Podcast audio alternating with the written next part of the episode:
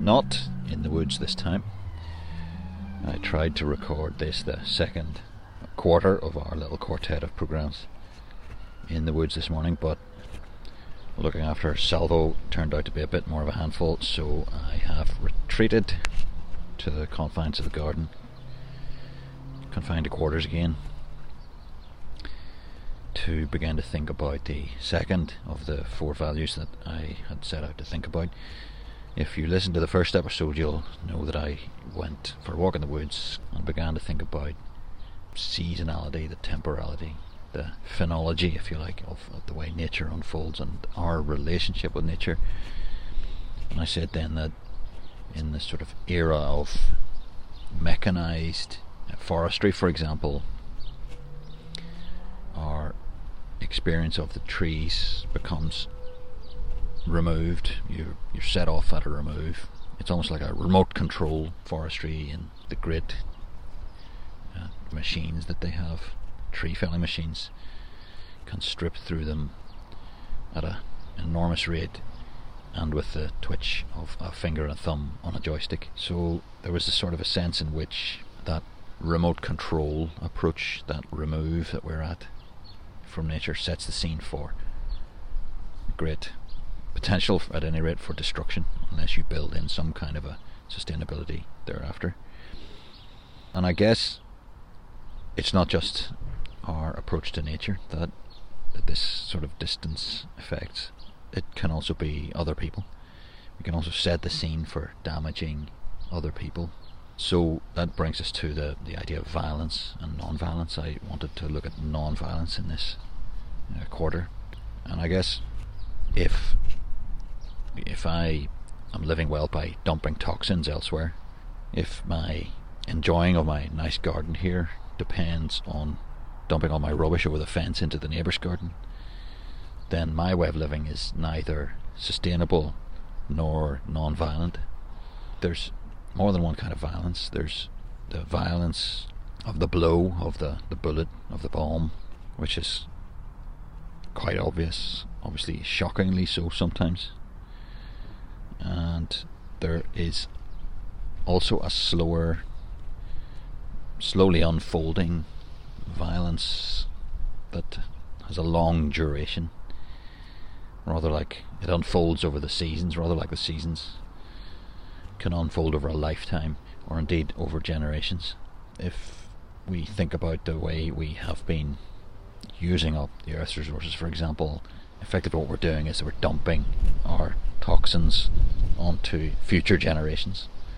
We're dumping the damage into the future because we're so intent on living our lives the way we are right here and what's right here before us that we don't see either the effects that we're having at a distance here and now in the sense of the effects of people in the global south or indeed on future generations here or, or there and it's that kind of a sense of a remove and distance that I think sets the scene for that kind of the possibility of that kind of structural violence. There's a scene in the film The Third Man where the racketeer Harry Lime takes Holly Martins up to the top of the Ferris wheel and uh, Martins just quizzing him about you know whether he feels any remorse for his victims. He says, "Have you ever seen any of your victims?" And Harry Lime answers by telling him to look down, look way down below. And they look down and see the people are almost reduced to the status of dots. And Harry Lime says, Would you really feel any pity if one of those dots stopped moving forever? And then he says, If I offered you £20,000 for every dot that stopped moving, would you really tell me to keep my money? And there's something about that it's a rather a powerful moment within the film, but I, I think it, it goes beyond the idea of uh, racketeering and uh, the criminal kind of economy of that time, and I think resonates in terms of our whole global economic system that we have that dominates uh, the global economy at the minute and the global and global politics. People tend to be reduced to the status of dots, distanced, made invisible. This, I suppose, isn't isn't a, a, new development. I mean, I think in a sense it was kind of built into the, the very beginning of the the market economy. If you go back and look at, at Adam Smith from the 18th century, uh, sort of forefather of market economics, he talks about the invisible hand. There's a theme of invisibility already there. He says if you, it's not from the benevolence of the brewer and the butcher and the baker that we get our dinner. It's from each of them looking out for their own interests. And the idea is that each of us only has responsibility to look out for our own interests in a market exchange. I give you the money, you give me the bread, we both get what we want, we walk away, and it works out for the best for both of us.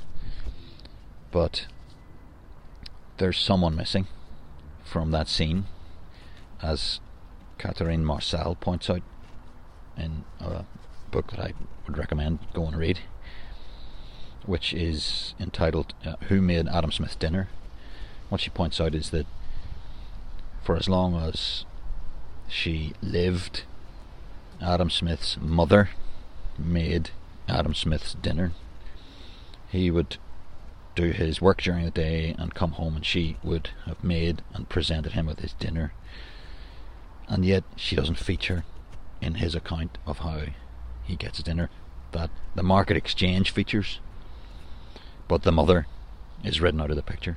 The mother and others, because the mother, Adam Smith's mother, is one invisible woman, but there are innumerable invisible women and invisible others that don't get written into the general accounts of market economics that don't aren't allowed to appear within the frame. If anybody's allowed to appear within the frame, it tends to be, in fact, it's exclusively as market participants, namely as people who either are there to purchase or to sell. And if you don't have the power to do either, you're written out of the picture. But that enforced invisibility is itself invisible within general accounts of that, support the idea of the market. This all sounds a little bit abstruse, but again, it goes back to that idea that there's more than one kind of violence, but, but the two can come crashing together, if you like. So I, I can't help but think of uh, Rana Plaza in Bangladesh, the factory that collapsed in 2013. It was over a thousand uh, people killed. The people in that factory were sewing buttons and uh, you know zips and, and, and so forth on, onto the clothes that would sell in our markets, in our high streets, in the shops, in our supermarkets, etc. But they were doing so in precarious conditions, and I mean that metaphorically and, and literally the the building that they were made to work in was unsafe, and it came crashing down and uh, it's over a thousand, actually over a thousand one hundred. I forget the exact total, a thousand one hundred and twenty something were killed, and there's a sense in which, to me, the, the kind of the slowly unfolding structural violence and the, the bodily, immediate, shocking bodily violence, violence came together in that moment. The the one the structural violence was revealed by the bodily violence of the collapse of that building. And in terms of my uh, this quarter, this uh, principle that we're talking about in this program, a politics of non-violence is not just about opposing the bomb and the bullet it's also about opposing that kind of slowly unfolding structural form of violence. It's also about dismantling those structures that allow some to live well at the expense of others. We need to address both kinds. We need to. It's not just about a, some kind of a pacifism that opposes war. it's also about a dismantling of those structures. The concept of reducing people to the status of dots can, you know, that can be done in many different ways. And one of them, in the terms of the setting of the sort of immediate warfare and, and so forth, is to reduce the other to the status of an enemy so that you're faced between us and them. You are, if there's many ways of doing this, and over the centuries people have done it, again in ways that allow us to draw those two types of violence together the, the structural and the bodily violence, the immediate, the bullet and bomb. Because, for example, in the days of the uh, British Empire, they thought of themselves as bringing Christianity, civilization, and commerce. And if you're if you think you're doing that, you're appealing to the idea of civilization. You're appealing to the idea of God to justify your use of violence, because you're saying I'm bringing these good things, these good values, and if I have to break a few eggs to make an omelette, then I'm going to do so.